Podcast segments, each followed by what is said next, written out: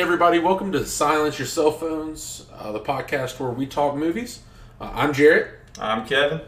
All right, and for everyone who this is your first time, thank you so much for joining us. For everyone who made it through episode one and came back, thank you very much. Uh, as is tradition, we'll start the podcast. Kevin, what'd you watch this week? Oh, well, I watched the two movies that we'll be talking about later. But I watched Fury. Okay, I watched Saving Private Ryan. okay, We'll go into detail later, but just know they were fantastic. I agree. That being said, and probably I was, you know, honestly just really mentally probably exhausted from last week's 10 movie marathon for the Fast and Furious franchise. Your, your bender. Oh, yeah, I think I needed a little bit of a break, but I did get in the two I was supposed to watch. Okay. Um, so, what about you? What did you get into? Uh, mine was a little bit busier than last week. Uh, I started off with Good on Paper.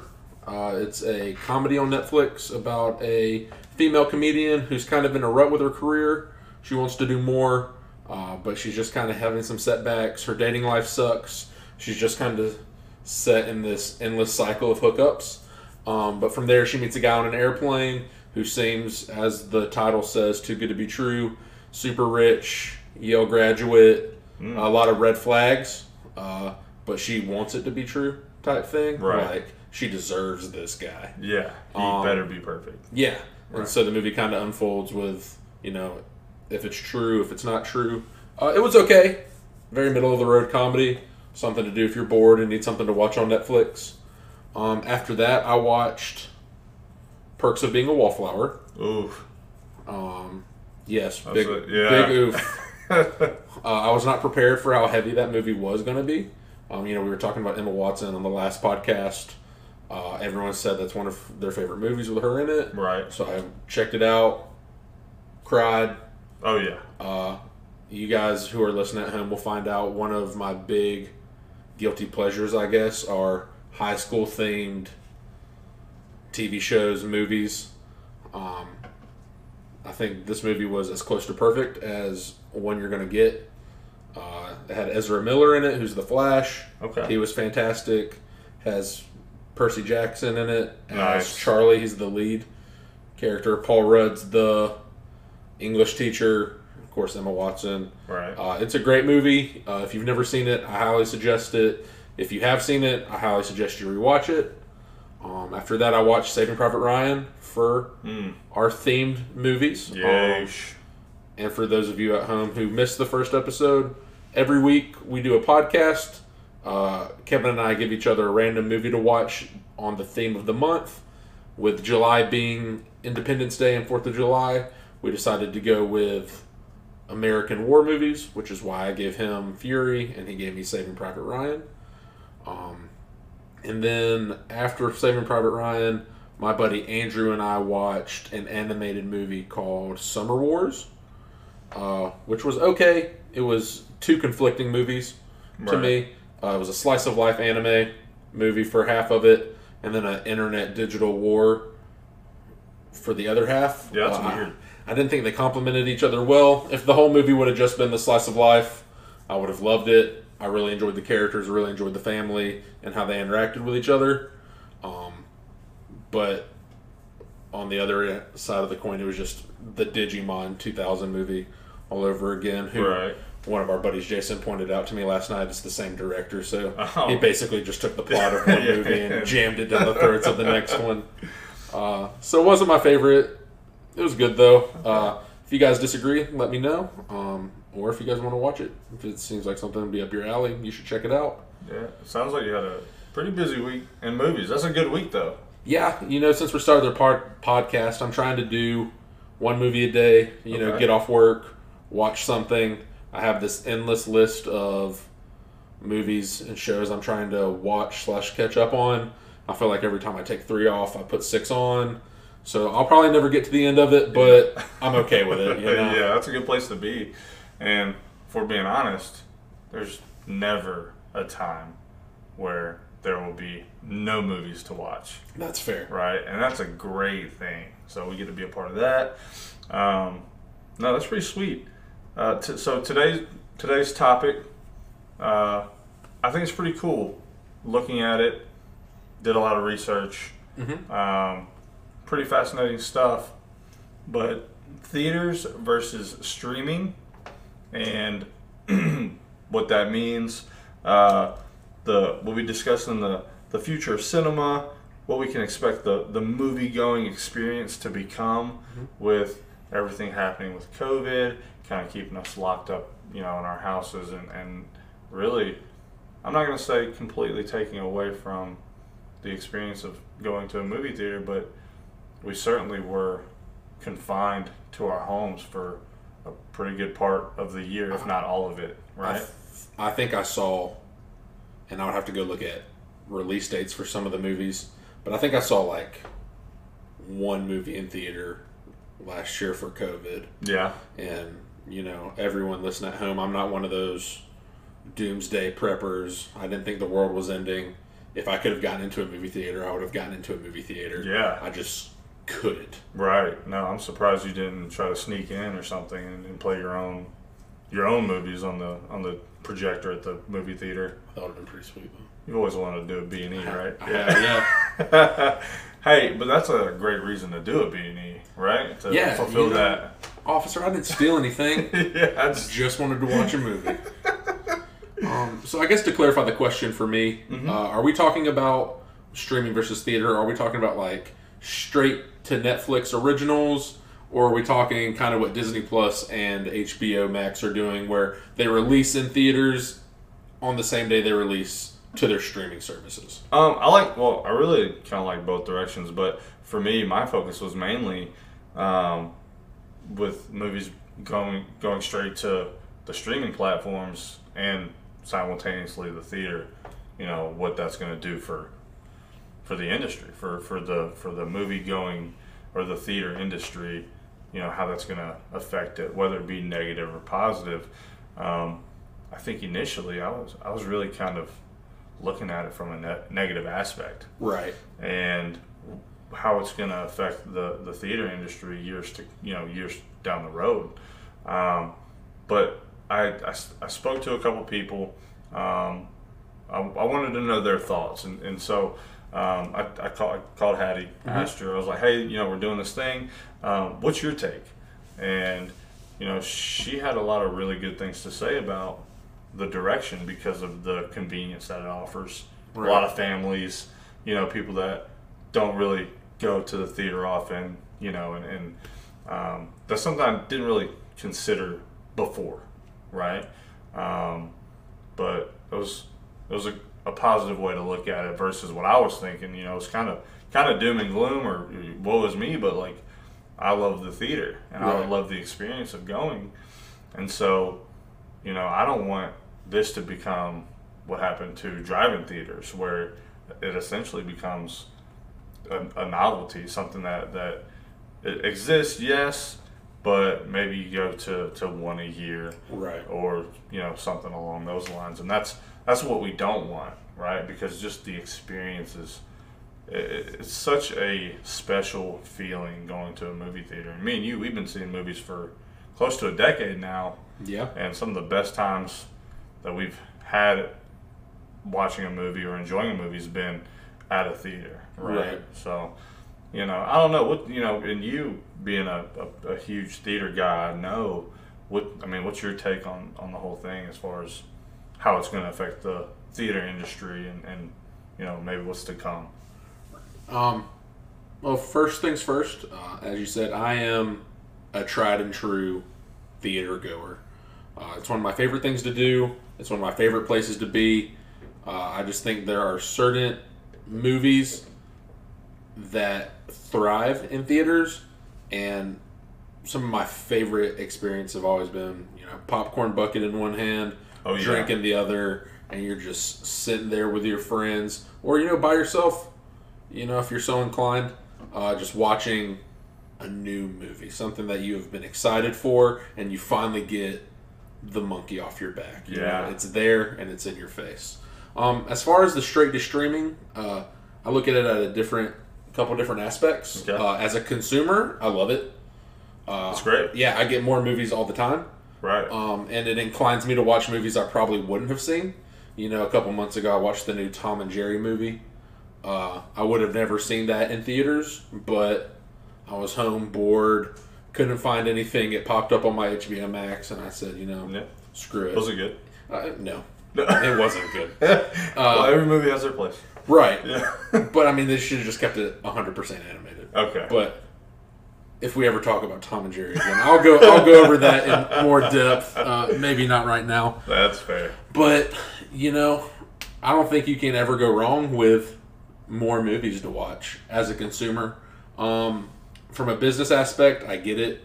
Uh, Disney wants to cut out the middleman, wants a piece of their pie. HBO wants to cut out the middleman, or Warner Brothers, not HBO, wants to cut out the middleman uh, and get a bigger slice of the pie. Uh, I think, as far as theater goes, they're going to have to adapt a little Okay. um, because right now or pre-COVID and still right now, it's ungodly expensive to go to a movie. yeah. You know, and this is not a sponsored plug or anything, but if it wasn't for that AMC Stubs list Right. where I pay twenty bucks a month and get three free movie tickets a week, Yeah. I probably wouldn't go to as mov- many movies as I do now.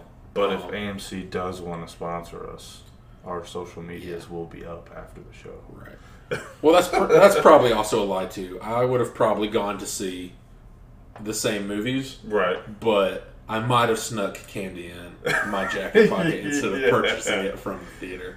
Yeah. Uh, so the three free movie tickets a week definitely helps. Um, but you, a family of four can't go to a movie Not for feasibly. for, no. le- for less than a hundred bucks. No way. you know, it becomes a thing where they essentially have to go maybe twice a year. Right. Where it's it's something that they just do. Um, they got a plan. They got a budget for. Right. Well, we're we're just talking strictly about the movie experience. You know, you got to take the wife and kids out to dinner before you go to the movie theater. So that's another eighty dollars or whatever if you eat anywhere in Birmingham. That's Yeah. not that doesn't have a dollar menu. You, then you come to the theater. It's seventeen bucks for a ticket. Yeah. If you go to the Big D or the IMAX theater, which is just a better experience to watch the movie. And it's what four four or five people. You know that adds up. Yeah, yeah. So I can't blame people for not going and staying at home. Um, but I read an article today. They were talking to the CEO or COO of Warner Brothers, and he said for them right now, the data shows that there's not a correlation between streaming at home and in theater.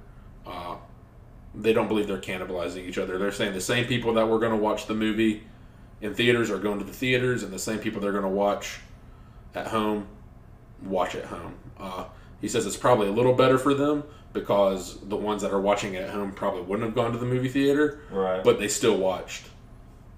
In the Heights was the example they were going over. Okay. Because it didn't do great in the box office opening, that's a shame. but he said, you know, those people weren't that didn't watch in the Heights mm-hmm. weren't going to watch in the Heights In theaters. in theaters or at home. oh wow. You know, like I think my parents are a great example. They don't really go to the theater that often, unless it's just it's usually a war movie Yeah. or something that dad wants to see. But they really liked In the Heights, so they just watched it from home. So Warner Brothers got one household streaming their movie that would have waited basically for me to come home with a copy of it on DVD or something Yeah. and force them to watch it. But then hop on HBO Max, stream it, wham bam, that's a viewer. Yeah, uh, and that's something I didn't really think about. For me, eh, I guess it's because of the way that I watch movies in theater, and we've done it before where we've gone, you know, two, three times Oh, to watch a movie in theater that we really liked. Yeah. Or, or maybe we wanted to watch and see kind of like what we noticed that was different, what we didn't catch the first time, things like that. right. You know, I, I guess I just I imagine a typical viewer to be kind of in that same vein where they'll pay uh, you know another movie ticket to go watch what they believed or felt like was a great movie, and so I kind of wondered, you know, how much how much money are they losing by taking this approach? You know, by by not having it stay um, strictly in theaters for a little bit and having it just go from as soon as it's released to theaters, it's released to streaming platforms, and you know, And I don't know what the percentages of movie tickets go to the Warner Brothers, the Disneys, and things like that. I don't know Right. what slice they're getting from the movie theater, but if you think about it, it's really it really can't be that much, honestly, because you have one family going out and spending forty five dollars on tickets, right? Mm-hmm. And they're going to do that, like you said, once, twice a year, type thing Right. when they're when a big movie comes out, um, or you know, they just have the spare change. Um, but now instead of spending forty five dollars once a year, Disney and Warner Brothers and all these streaming services are saying, "Hey, just pay us fifteen bucks a month, and you can watch whatever you want." Right. So they're still getting that family's income. It's just a little different. Yeah. So I think it. I mean, I think it benefits them in the long run because they're not paying movie theaters anything to put out their movies. Right. But I would like to see a compromise, and you know, with COVID and it being such a huge shift one way, I think when we came out of it, everyone overcorrected, Okay. kind of like hydroplaning on a road. Yeah. You know, you hit the water, and the first thing you do is jerk instead of just riding it out and seeing where it all settles. Right. I think all the theaters said we have to get money because we took a huge hit. Let's put them straight to streaming, so more people subscribe. Yeah, we've got to get something back. You know. Right. And what I would like to see would be like an agreement between them and the movie theaters. You know, AMC goes to Disney, it goes to Warner Brothers, and they're like, hey, for X amount of dollars, give us the movie for a month. Yeah. and we, we'll keep it in theaters for a month, uninhibited, and then the day after the month ends, you can put it straight to your streaming services. Okay. People aren't waiting six months for DVDs. They're not going to forget about the movie because you know sometimes I forget movies come out on DVD because it takes them so long to get from theater To DVD. to where I can stream it at home Yeah. or buy it. So it's still fresh on everyone's mind. People aren't, you know, clawing at the bit to figure out a way to see the movie if they don't want to go to the theater. So it gives everyone that wants to see it in theaters a chance. Because let's face it, if you want to see the movie, you're not going to wait a month yeah. to see it anyway. Like if you're going to the theater, you're going to the movie theater. Like people that want to watch Black Widow are going to see Black Widow Friday, Saturday, or Sunday. It's Right. Fourth of July weekend. You know they're going to take time out of their day to go see it. And the people that are like on the fence about Black Widow or don't care would wait the month. Like it's not going to change anyone's habits, yeah. but I think it's a compromise to where you don't just eradicate one field to gain three subscribers. Yeah, and I've always felt like you, you, you touched on it a second a second ago when you were talking about the, the time that it takes for a movie to go from theaters to DVD or, or somewhere we can access it. Um, you know, I've always wondered why that is because there's a, a lot of time, you know, the six months or however long it is. Now you've gotten to the point where the next big thing is in the theaters. Right. And am I going to buy this old DVD of this thing that I saw six months ago, or am I going to watch the next big thing in theaters? And so that's what I'm going to do.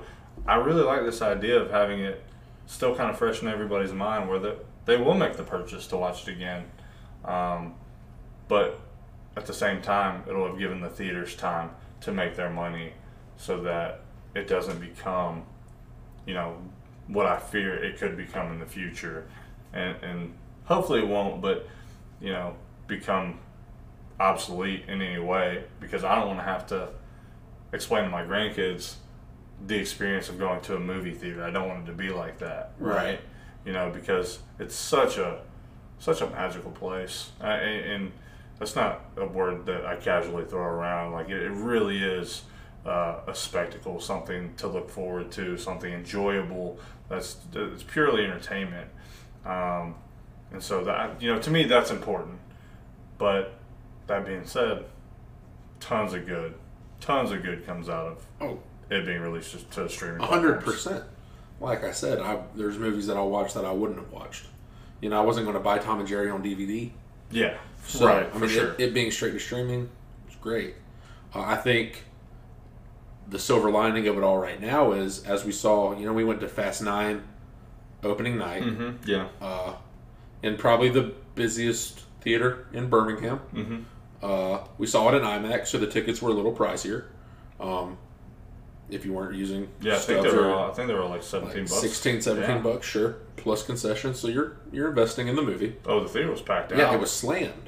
And I think what we're finding now is Alabama and all these other states are opening more, coming off their COVID protocols. Mm-hmm. You know, every restaurant we've been to for the past month or so, we have to eat at like five thirty to catch a seven o'clock movie because if we go any later than six, Yeah. we're going to be late. Yeah. like there's They're no way. Yeah, there's and it's not the restaurant's fault. They're just to capacity, Yeah. and so I think people are looking for things. Any any reason to get out of the house? Right, and things that were taken away from them. Yeah. Like, yeah, parks are still busy because people, you know, we picked up disc golf in Yeah. COVID. So people found outdoors things to do. But now they want to go back, at least to me, go back to a resemblance of what normal life was before the pandemic. Yeah, I think it'll be really interesting, and we had we had discussed this before, um, you know, but the the Black Widow thing. Yeah.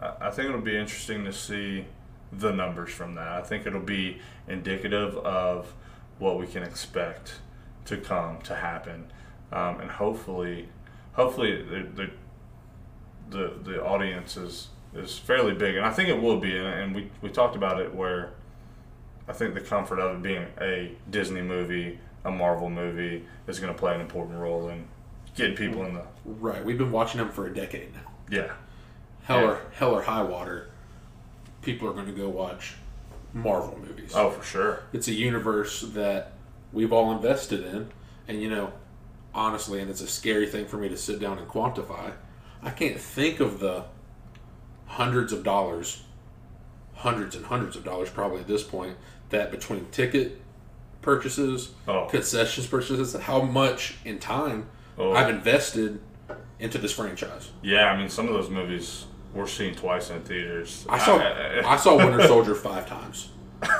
dude, I, I saw it that number is in the thousands. I'm sure of it. I saw it three times in regular theater, Wow. twice at the dollar theater. That's how many movies are in the franchise. I mean, There, that's a pretty good bit. it, it's hefty. I haven't missed a a release of No. a Marvel movie opening weekend since Iron Man came out. Wow. Yeah. Yeah, I 100%. And and it's something that existed pre-COVID. Right. So I think that familiarity will be huge in, Right. in getting people in the theater. Um, you know, Scarlett Johansson. It's the it's the movie that everybody wanted. Um, you know, so I'm really excited to see that fan base show up. And it's the first really big blockbuster this summer has given us. You know, Fast Nine was big. It's a big franchise, and I should have looked up the numbers probably before we started this, just so I could kind of see. You know, it, I think 300 million uh, is where it's at now. Okay, I think it's like the fourth fourth biggest. There's a there's like a, a Chinese movie, Hi Mom or something. yeah, That was like the biggest, but um, I think it's like third or fourth highest grossing film this summer at like 300 million. So. right. And you're telling me that those people aren't going to come out for Black Widow, if not more. Oh yeah, Yeah, no, I agree because I think I think the the the fast audience is, is sort of a sort of a niche crowd, um, and I think Marvel was, I think Marvel was way way more global right. than and nothing against the the fast. I mean, I love know, the Fast yeah, franchise. it's great. They'll always get me in their theater. But you're right. Um, I'll be interested to see how it does in theaters, Black Widow, and how it does on Disney Premium because I think they still charge you like thirty bucks to watch it. And if you're going to do that, just go to the theater. Yeah, Like unless you're the family of six, that it's unrealistic. yeah, it's quadruple that amount Yeah. to go see. Just Yeah, and being a, you know being being a couple of, of, of single guys, you know that are pretty stable. I, I think that we would be you'd be hard pressed to not find us in a movie theater on release weekend, right? Right. Well, I mean, there's just movies that require you to see them on a projector screen like a theater. You know that's something that actually I, I didn't I didn't touch on it earlier, but Hattie said the same thing where there are movies that are just not as enjoyable from the comfort of your home. It, it require it almost requires that theater experience. Well, a perfect example we just saw was Quiet Place Two. Yeah, Like watching Quiet Place One, in we rewatched it in the apartment Mm-hmm. Right. a couple days before we saw Quiet Place well, Two. I had never seen it, right. so I didn't even get the I didn't I didn't get the theater I didn't, experience. I didn't see it in theaters Okay, the first I time either. one. No. that makes me happy. So uh, this might have been the second time I saw it watching at home, Mhm. but the amount of drama and suspense from watching it in the apartment, then the s- same amount, but quantified a hundredfold when you watched it in theaters. Like every Yeah. creak, you're on the edge of your seat wondering, you know, how much noise is this about to make? You know, the entire theater theater uh, theater audience silent. is silent. That- you I know, mean- I mean, you could hear a pin drop. Yeah, they didn't want to make a sound, Right. Just in case, Right. And know? that's that's what the theater brings. right. Then when you're just sitting at your apartment, posted up on your couch, and then it's just like, oh, there's you don't have any stakes. Yeah. It's like, yeah, you don't have any stakes when you're watching in the theater, I guess, but you feel like you do. No, you're right, and and so there's also the obviously your apartment's kind of the the hangout spot for, for the crew, and there's you know the we're constantly kind of in and out of it, out of here, and um, you know there's no at a movie theater there's no like side sounds, there's nothing else going on. Right. It's it's it's it's romantic to the point of it, it almost feels like it's you and the character, right?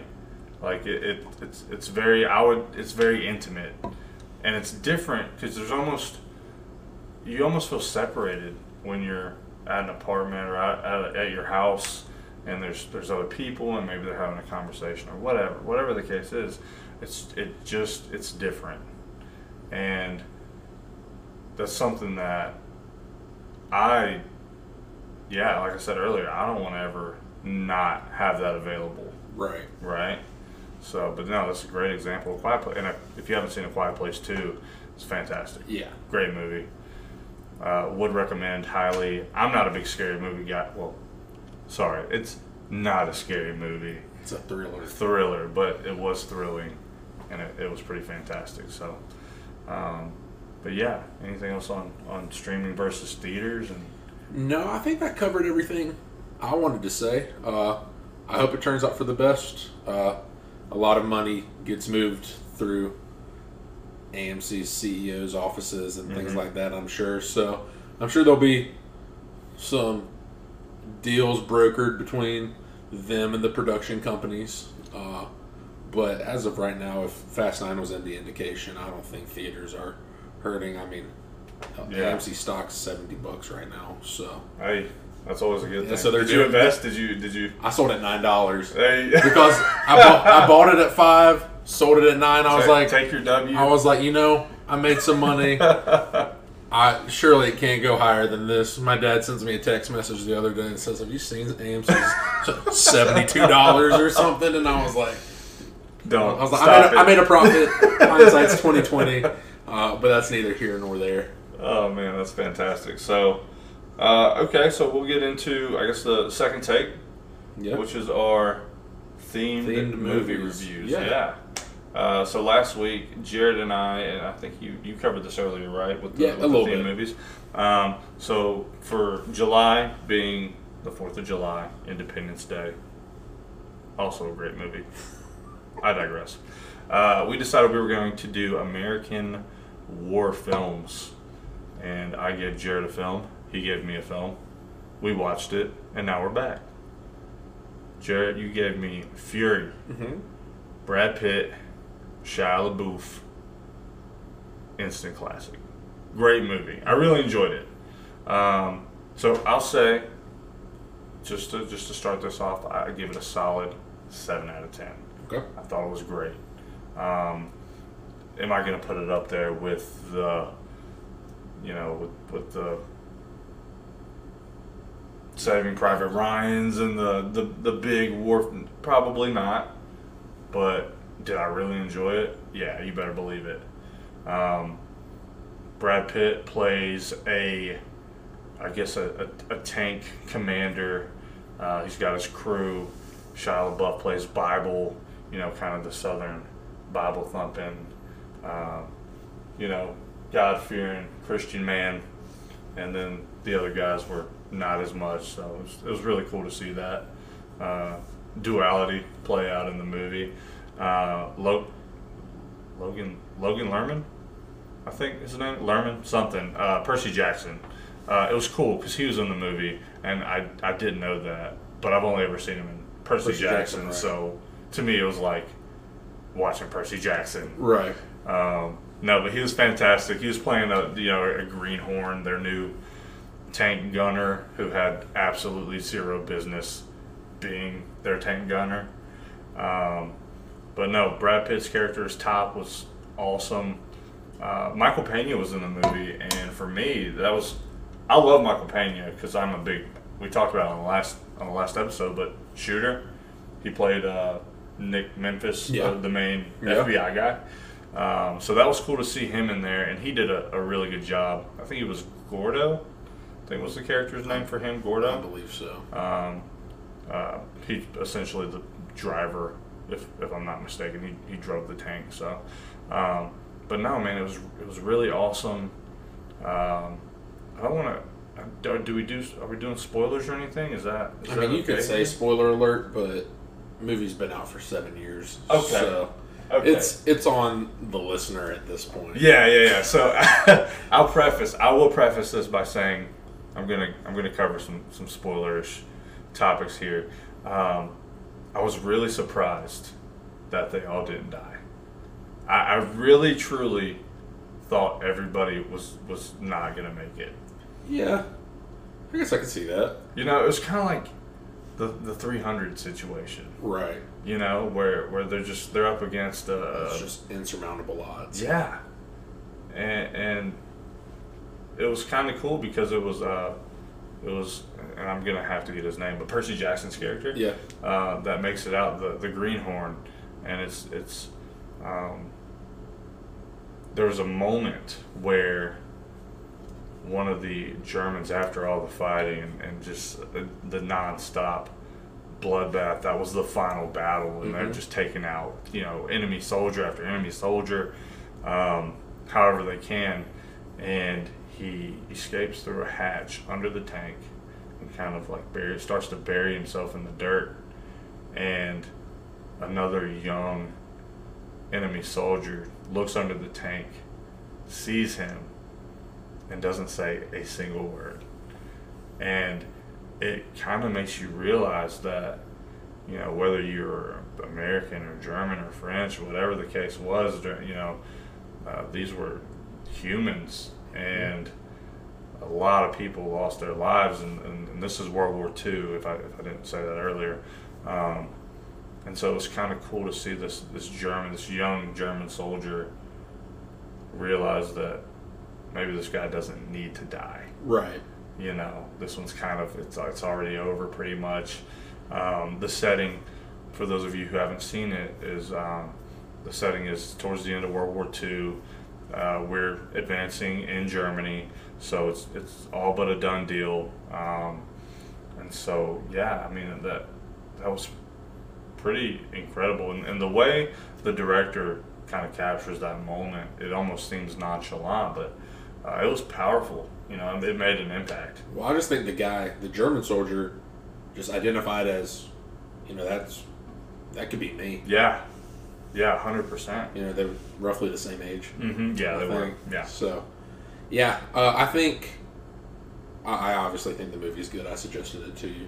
yeah Uh, I believe once it's all said and done, Brad Pitt will go down as one of the better war film actors. well brad pitt is I mean, he's already one Yeah. of the, he's obviously in my top two. any genre But I mean, Fury. I think he he did another war movie that I can't remember right now. He was in Inglourious Basterds. yes You know, he just he just has that gritty, just war torn commander. You know, it's just funny. tough sob. Well, you, you, you said it last week, I think. Um, you were talking about like, or maybe this was in conversation with, with just me and you, but you were talking about Brad Pitt being like this typical like pretty boy, The pretty boy, yeah. and you don't expect the type of performance that you get that's like really gritty and rugged. Uh, that's fit of a World War II veteran, you know, and, and he he plays the character so well, and, and in the movie, I guess they had they had said something about him being tough because he made Percy Jackson's character kill somebody. He had never taken a life. I mean, I think the guy was a desk jockey. Right. You know, he was a typist or something. He, he Right. wasn't a. He, he hadn't held a weapon since basic, probably. And now he's forced to learn how to fight on the front lines in a tank with a veteran crew. Like, man, that's tough. So he had never taken a life. Well, there was a scene where he was supposed to shoot anything that moved. Well, a German child was hiding in the forest and essentially attacked the tank in front of them. And it caused a US soldier to lose his life. And it was it was on him. And Top goes hey when I tell you to shoot anything that moves you do it. You don't ask questions. And he said but it was a kid. Meanwhile you've got the American soldier who's who's who's burning. He's been set on fire. He's you know he's burning to death and all because he you know he was obviously young and, and inexperienced but in war anything happens right? Right. you know that's the the un not unrealistic it's it's the it's it's reality though. It's it's not not a perfect world. Bad things happen. Um, and in that situation you know he got into a lot of trouble. So when they captured an enemy german brad pitt said hey i need you to kill this guy Well, and well, those characters are kind of like the circle of life, right? In war, right? to me. Like you had the new guy, uh-huh never never shot a gun, wasn't his thing. Desk jockey, super sympathetic to other human beings, right as I believe we all are. hmm And I believe Tom Cruise is uh, Tom Cruise is sorry, Brad Pitt's character. I believe Brad Pitt's character was probably that same way when he joined. right But I mean, World War II was such an awful war. yeah And you know, being a tank commander and seeing the stuff that he saw, right you can only imagine it desensitizes you, yeah and it becomes an us versus them. Like they're going to kill us, so we have to kill them. right It's like, well, that's no longer a kid. That's just a Nazi. yeah That's just the enemy. Right And obviously, you saw what happened. Right, You, no, yeah. You, you you don't think about it, and it's funny because there's so many similarities. You know, when you're talking about characters and uh, themes to your movie, uh, that the movie you gave me, that oh yeah I think it's. I don't know if it's just the themes of war movies or if this one just took a lot of inspiration from my movie. right But I really, I really enjoyed Fury. Yeah, no, it was a fantastic movie. I think the characters were casted brilliantly. I think the director did a phenomenal job. Um, I looked at some of the reviews online, and I mean, for the most part, it was it was kind of right at where I said it was, and it was um, no, it was it was fantastic. I had never seen it, so watching a new movie is always a fun experience, anyways. Um, but yeah, obviously Brad Pitt. I honestly, Never go wrong with Brad Pitt. I honestly was surprised at how good Shia LaBeouf was. Yeah, Shia LaBeouf was surprisingly good. Um, and I, you know, I've always been kind of pro Shia LaBeouf. I, yeah, I think his acting is really good in, in most of the stuff that he does. Um, yeah, his character as, as Bible was was pretty great. And then towards the end of the movie, you know, he's been quoting the Bible the whole time, right? And uh, Top Brad Pitt's character doesn't say a whole lot.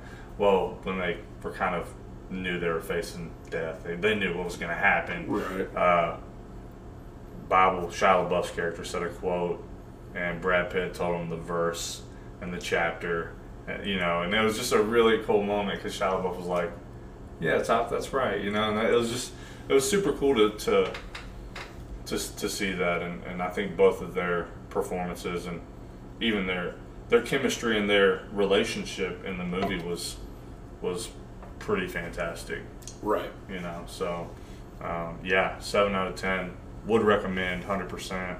Great movie. Would you rewatch it? It- 100%. Does it have rewatchability? Yeah, oh, I would rewatch it. Yeah, hundred percent. There's no doubt. You throw it on right now, I'll watch it. So, Fury. For those of you listening, watch it. Great film. Uh, Jarrett, I gave you a movie. You gave me the movie. Yeah, I did. I don't think that. It's one of them. I I would be hard pressed, and I obviously haven't seen all of them. But when I think war movie, the first thing that comes to mind is Saving Private Ryan, Yeah, and that's what you gave me. I did. So I appreciate it. So I guess I'll start by saying, spoiler warning. It's been out for 20 years, 30 years actually, as we move into this. So sorry if you haven't watched it. You should really just stop the podcast, go watch it, Yeah. come back. The movie's that good. Won't hurt our feelings. Uh, like I said, it's the quintessential war movie. Um, for those of you who are unfamiliar with it, uh, first of all, shame on you. But second of all, uh, it starts off in probably one of the most iconic, if not the, the most yeah. iconic, battles in World War II, D Day. Yeah. Uh, and at the time, and even now, I believe that opening scene, the entire battle of them from when they get off the boats and you know bodies are just getting Ugh. mowed down. Yeah. The odds to win that battle were impossible. You know, we were just fishing a barrel. As soon as the Boats hit boats sand. hit sand, we were getting mowed down from Yeah. machine guns in, you know, trenches.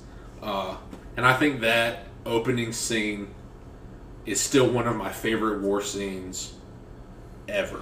Well, you're you're tall. Like, in, and for, for those of you who don't know, my my degrees in history. Um, I love history. Huge, huge history buff, nerd, whatever you want to call me. That's what I am. Um, but you're taught throughout school the chances that we had winning D-Day, right?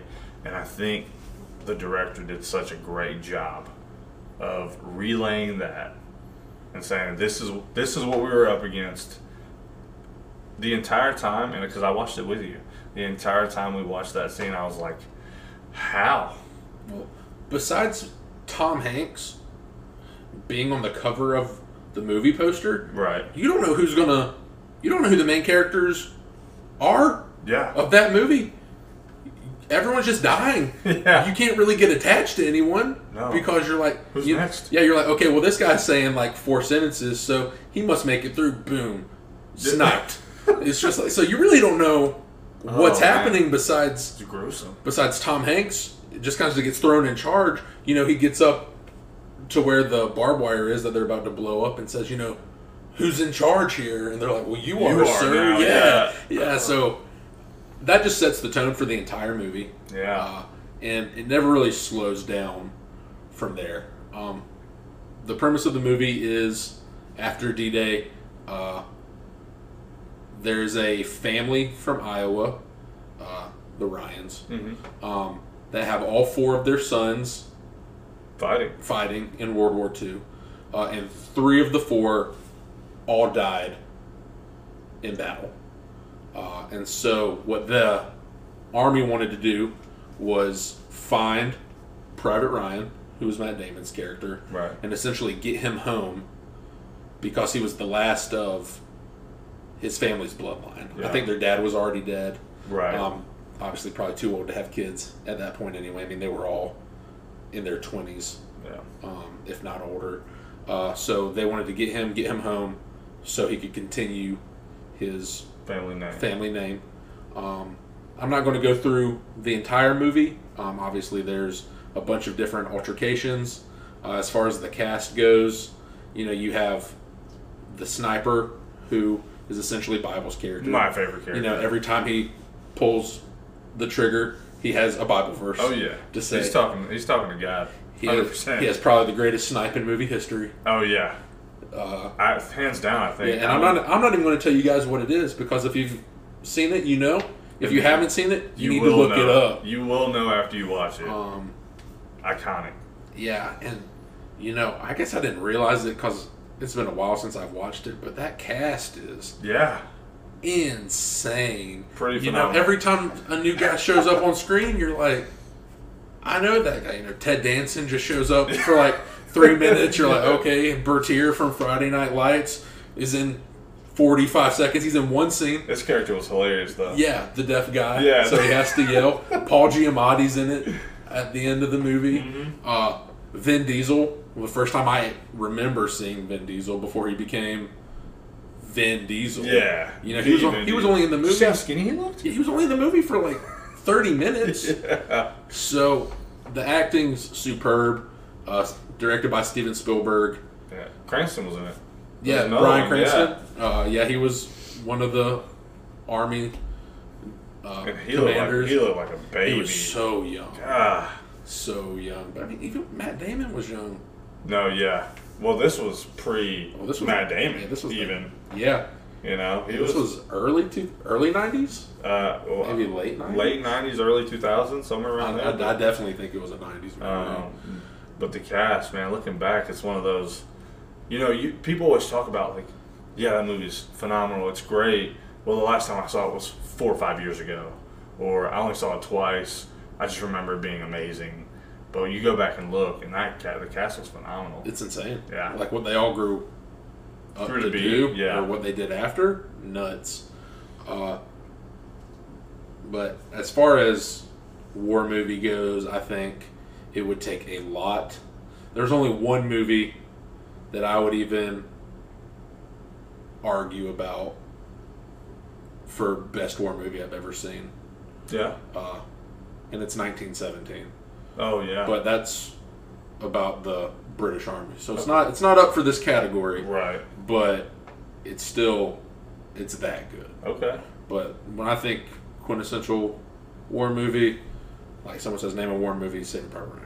It's not. It's just a reaction at this point. for me. Yeah, when well when we talked about making it themed, and then obviously Fourth of July and, and American War movie, um, it, it was definitely one of the first ones that popped in my head, and I just thought it would be really great to get an opportunity to watch it again Right. and maybe give the viewer a chance to watch it as well um, because it is a great movie and everybody and i mean everybody should watch it. It's so good. I think i don't know man there's just so much to and there's so much to unpack in the movie.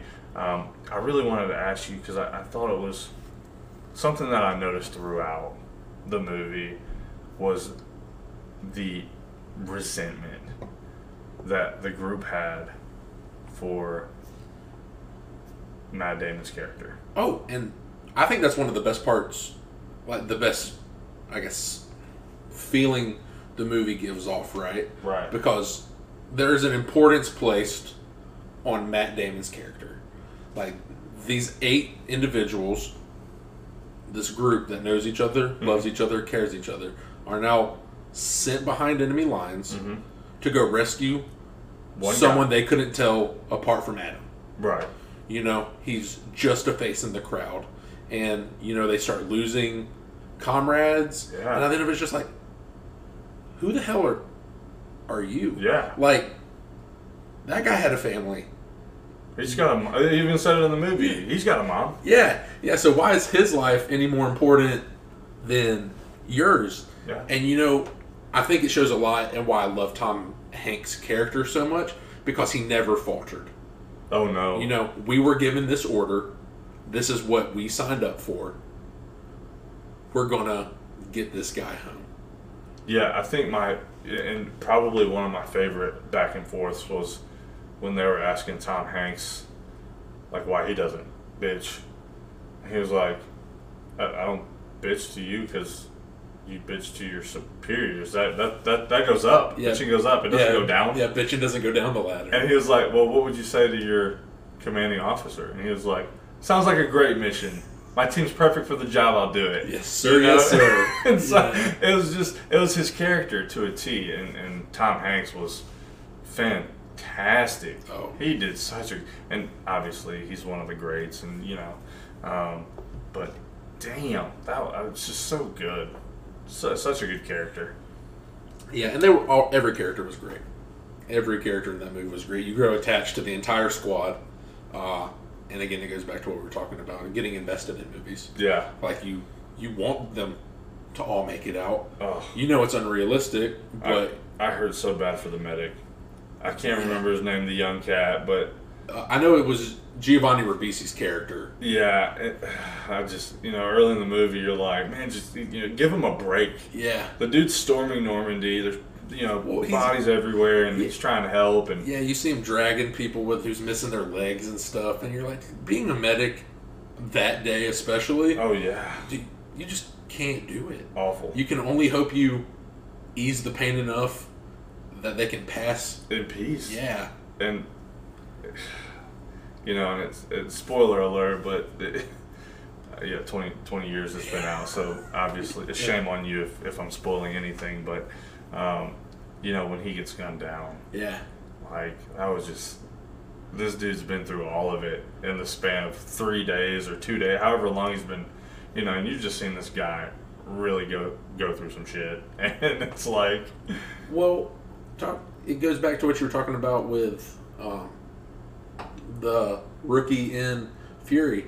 You know, they get a translator. yep, All he does is sit behind the desk, translates German to French. That's what they needed, someone who could speak German and That's French. it. So they bring him along. He tells them, "Hey, I haven't held a gun since basic." Basic, and they said, "Well, did you shoot it at basic?" and he said, "Yeah." And they're like, "All right, well then you should be fine." And they get to a part where they take a POW, and he's the only one in the squadron that does not want to kill him Right. because he laid down his gun. You know, it's he surrendered. It's the rule. Yeah, it's yeah. he, it's the rule to let them go, and so they let him go. They blindfold him, tell him to walk, and you know they're like, either we're going to find him or he'll just be circulated back in. And then later in the movie, that guy shows back up, Kills two. kill, kills one or two of his squadron, and they capture him again once the Allied forces show up to save the day. And the guy, the German guy's talking to him like, "Remember me?" Remember, and he just shoots him. Yeah, Like no hesitation. yeah. He lets the rest of the his, the other Germans. He Yeah. says, "Y'all go ahead." After he kills the guy. Yeah, Um, and it's that's just that just shows how tough that theater of Yeah. war is to people. I mean, his character it wasn't even like a character development. His character just changed, Right. like in a split second. He hadn't fired a gun at all. He didn't even The fire entire a gun. last battle he didn't was- fire a gun in the final battle. He ran around. That was making me so mad. Yeah, like he didn't he didn't shoot anyone until he realized he saved that guy's life, and that guy comes back and kills his friends. Yeah. Like how how, how does he show gratitude? Right. He continues to murder Americans Right. and his friends. Um, but yeah, that was you know, and the the thing that infuriated me in particular about that guy was that towards the end of the scene, they're running out of ammo, and he's got like two full like clips around his neck and by like it's wrapped around his leg and his neck and it's you know he's he's covered in ammunition and the rest of his team are getting picked off and, and dying because they have no ammo like they're throwing pistols at each other like empty Yeah, pistols Yeah, they threw their helmets at each yeah, other. Yeah, like, and this man has like full, full ammo. Like he's gonna be the last person in the war, and he's just gonna kill everybody. You know, like what are you doing? Um, so yeah, that was I was a little heated at that, but um, no, it was just the whole thing was was fantastic and obviously a classic. So um, I really enjoyed it. What would you give it? What would you rate it? Is that is that? I mean, is that I I go off. I like going off stars. Uh, I think it's easier for me to rate that way okay? because you can just go by twos, like one star, one to two, two to or three to four, Yeah. five to six, seven to eight, nine to ten. Cool. Five stars. Yeah, I it, it's the whole cliche. You can't say anything's perfect, but that's as close to a perfect war movie yeah, that I could ask for. I mean, every character I loved, every actor stepped up. Steven Spielberg, probably the most famous director mm-hmm. of our time. You know, that slaps his name on it. All right, okay, well, a lot of greatness. it's going to be good. Yeah, a lot of You know, I'm pretty sure it won an Oscar that year. Yeah, If it didn't, it should have. for sure. So, five stars. Yeah, Obviously, it's rewatchable. Probably should watch it once a year. Yeah, honestly. I think you. I, th- I really think the effort should be made to do it once a year. Yeah, you know, this time of year when you're feeling patriotic, throw it in and really, just really let the first scene sink in. Okay. That that people actually did that. You know, that's one of the things that we discussed was the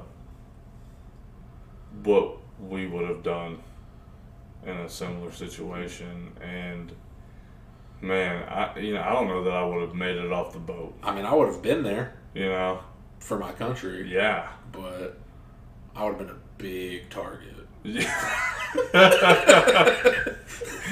I think we might have been a couple of the first to go down, Jarrett. Yeah. Not small guys. Yeah. Oh man. So um, no, I, I think what a fantastic start to to this particular segment. I'm looking forward to more. Um, and with that being said, Next there week. is more next week. All right. What have you got for me? Lay it on me.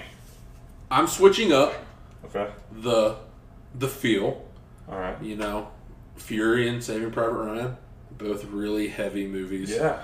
Very emotionally draining movies. Okay. So I'm gonna switch. I'm gonna go a little lighthearted for you with a war that I don't think gets enough credit, and it's the Korean War. Uh-huh. And I'm gonna have you watch Mash. Mash. Yes. Oh yes. Thank you. Yeah. Shout or shout out Scott Hubbard, my father, one of his favorite TV shows. I've seen so many episodes of it. Never actually seen the movie, so I'll probably watch the movie with you. Okay. Uh, but so I wanted to make it a little more lighthearted. Maybe get some laughs. You know, it's funny because I had a similar thought. Yeah. You know, it took a lot out of me, right? So, but I also, and this is this is the, the, the best part of this is that I've never actually seen this movie. Okay. I've always wanted to, and this gave me a reason to like watch it. Um, classic though. Robin Williams, I got Good Morning Vietnam. Good Morning Vietnam. It's the only War Robin Vietnam Williams. Robin Williams movie that I know of. Yeah. Uh, full disclosure, I've never seen that. Okay. So That's great. Now, now we have two movies that Uh, that's we can exciting. watch. That's true. I love watching new movies. Well, s- and, and Robin Williams, I, dude, wow. I could literally spend an hour talking about Robin. You know what? Put it on. Put it on the docket. Yeah. we'll, we'll throw it Episode on. episode whatever. Robin Williams. Oh, that's May fair. he rest in peace. Yes, absolutely. Rip to an absolute legend, Yeah. Robin Williams. God, I miss that guy. Everyone does. it really makes my blood boil when I see those Facebook like if you could only bring back one person to make another movie, who would it be? Oh. And it's like Robin Williams, Paul Walker. I'm like, don't yeah, even stop it. associate him. Stop it. And with all due respect to Paul Walker, He's a, he's a good actor, right? But he's, he's, not, Robin nearly. Like, yeah, he's he's double A baseball. yeah, yeah. He, Robin Williams is a legend, S tier. 1920 Yankees. just uh, can't get enough. So, uh, do, are we going to talk about next week's episode, or do you want to throw on some some upcoming movies to look forward to? Uh, well, what'd you have in mind for next week's episode? Next week's episode. Well, I really liked what you were talking about earlier. Thought that was cool. You want to give that a shot? You remember what it is? Your idea The one we talked about earlier about earlier today? movies that would have been better as series. Yeah, Yeah, I love that. yeah, we can put that on next week's. episode. I've got a big. Me too. Okay, really? Yeah. Well, we're gonna have to discuss it off air, Right. so we don't say the same thing. right. But it's big, y'all. If you're, you're listening, gear up. It's gonna be a it's gonna be a doozy. Okay. Um, yeah. So we'll do that one. yeah. So Uh, so next week we'll be doing movies that would have been better off as a TV series, and I'll let you I'll let you guys marinate on that. If you have any ideas, we do have an Insta. we do- Instagram. We do yeah. have an Instagram now. Silence your cell phones on Instagram, as basic as it can be. Uh, that goes straight to us. Um, we also have a silence your cell phones Gmail account. If you feel more inclined to email, then DM us. But if you have any questions, topics you want us to discuss, What's the email address? uh, silence your cell phones at gmail.com. Okay, cool. Yeah. Uh, so if you have any questions, uh, stuff you want us to discuss, again, if you know me personally, um, DM me. Yeah, same for me, guys. Uh, Kevin Shelton. If you do know me, um, message me on Facebook. Give me a call. I'm old fashioned like that. Whatever you you know. He does prefer phone Uh, yeah, I'm just you know I'm a classic man. Simple. Sure.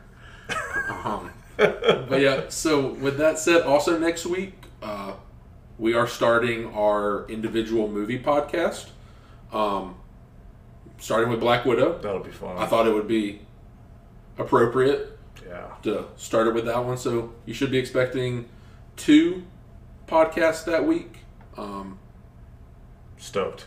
stoked. Well, I guess this week. Black Widow's on Friday, right? Uh, I believe it's on the 9th The 9th, yeah. Yeah. So this week, this week. yeah. Okay. Um, so yeah, Black Widow, uh, Black Widow Friday. Uh, so hopefully we can get that out to you.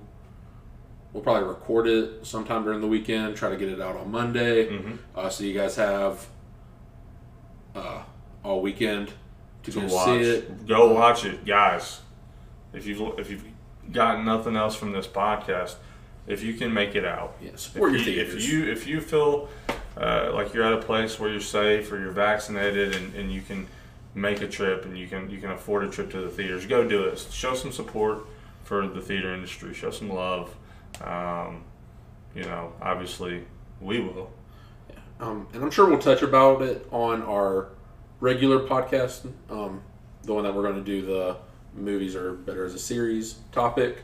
Um, so if you just want some brief introduction to the movie, you didn't get a chance to see it, check that one out. The one that's dedicated to the movie will have spoilers. Uh, so I'm just going to go ahead and preface that. We'll say it again during the podcast.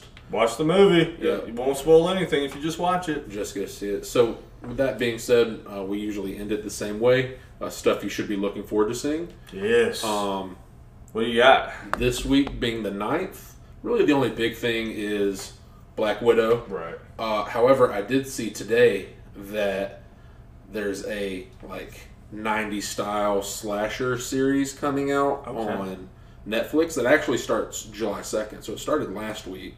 It's called Fear Street 1994. Mm. I believe it's like an old school Freddy Jason Yeah, movie. yeah, yeah. Uh, Cool, cool, cool. and what the only reason it caught my eye was because it's a trilogy and they're releasing one each week. Okay. So that's the, cool. The first one comes out on the second, the second one comes out on the 9th, the third one comes out on the 16th. So I appreciated I thought that was a really cool way to it kind of hide like makes a hybrid of series movie. yeah. Yeah. No, I love that. I, well, I, I don't love the scary part. Like if it was another genre, I'd probably like really love it. But so that's gonna be one you're gonna have to I'll fill you in. trick me into watching, maybe, or, Maybe, yeah. or you know whatever you gotta do. Um, yeah, yeah, scary man. I'm just you know I'll get there. I'm working my way up. And this one's not an immediate coming out, but it gives me a reason to watch The Sopranos because I haven't watched it and I'm going to watch it now. October, they're doing a Sopranos prequel movie Ah, called The Many Saints of Newark, like young Tony Soprano. yeah, that's So you guys can also put that on your calendar. So, Okay, cool. well, we appreciate you guys. Thanks for sticking around for episode two. I hope you're enjoying it. Um, and scene.